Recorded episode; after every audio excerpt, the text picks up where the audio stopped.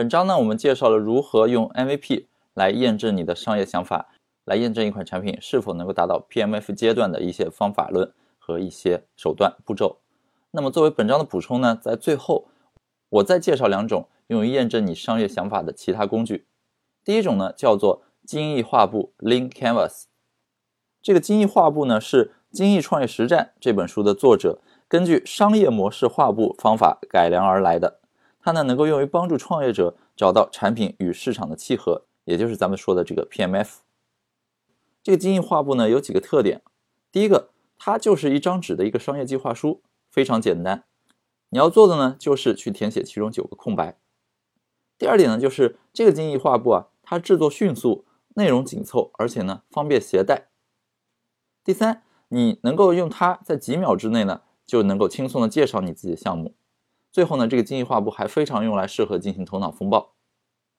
这个精益画布呢，在戴尔啊、英特尔、亚马逊等等公司内部呢，都在使用它来指导自己的业务，包括像是斯坦福大学呀、科隆商学院也把它列为这个创业学的课程之一。精益画布到底是什么呢？其实呢，它是将商业模式呢分割成了九个相互独立的部分。你的任务呢，就是去填充画布中的内容，形成一整套完善的解决方案。并且确保模式中的所有元素呢都能够互相配合。这九个需要你去填写的东西包括哪些呢？包括第一个，也就是右上角的客户群体分类，你的目标客户是谁？第二个是问题，也就是你的产品呢最能解决的三个问题。第三点就是去做这个收入分析啊，包括盈利模式啊、客户终身价值啊、收入啊、毛利啊。然后呢，四是这个解决方案，也就是你产品针对能解决的三个问题。所做出的三个具体的功能。第五个呢，叫做独特卖点，也就是你要用一句简明扼要，但是能引人注目的话，阐述你为什么产品与众不同，值得购买。六呢是渠道，如何找到你的客户。七就是关键指标，也就是你应该去考核哪些东西。八叫做成本分析，也就是你要获取客户的花费、销售产品所耗费的成本，包括网站架设费用啊、人力资源等等。最后呢，九是门槛优势，也就是你的产品无法被竞争对手轻易复制或者买去的一个竞争优势。那么这个精益画布呢，具体它怎么去使用？你可以去最下面我给出的这个网址啊，leancanvas 点 com，这个呢就是精益画布这个概念的发明者他为大家打造的一个网站，在这个网站上呢，对精益画布有更充分的讲解，同时你可以直接用这个网站在线生成一些精益画布，以及看其他产品。他们的经营画布到底是怎么样的？这里呢，我从网上找了一张摩拜单车它的这个经营画布，各位可以去参考一下。比方说，它能够帮客户解决的最需要的三个问题是：第一个问题，开车堵，打车贵，走路远；第二个问题呢，就是固定车桩不方便；第三个问题就是自己买自行车维护啊，管理麻烦等等。那么整个画布呈现在这里，大家可以自己慢慢去阅读。我在这里呢，就不挨个给大家读出来了。通过对这个画布的理解，通过这个案例呢，你可以更加直观去理解精益画布是如何帮助我们验证创业机会的。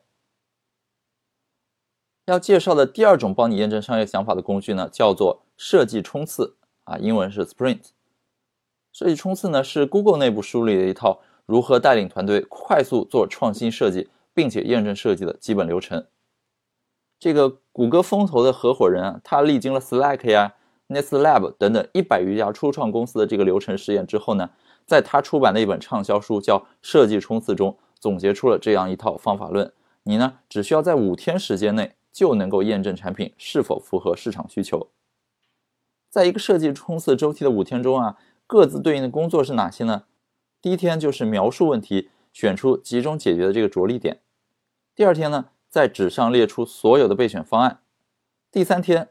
做出很艰难的决策，并且将选中的方案转化为可测试的猜想。第四天呢，去制作真实的原型。最后第五天进行一个真人测试。那么在我理解中啊，这个设计冲刺呢，其实就是把我们传统经验中的这个精益创业呢，压缩到了一个五天的流程当中，并且规定五天每天做什么，来最大限度的去释放可能性，去发挥你的创意、你的创造力。关于设计冲刺这个概念呢，我在我的书《增长黑客实战》中有介绍，并且呢，我也推荐你可以直接去买一本《设计冲刺》来读一读，看看谷歌风投是如何在五天之内完成整个产品迭代的。书中呢有比较完善的概念以及案例的演示，相信对你呢也能起到很大的启发。那么以上整章呢就是教大家如何去验证，如何去达成 PMF 的一些方法论、一些工具、一些手段。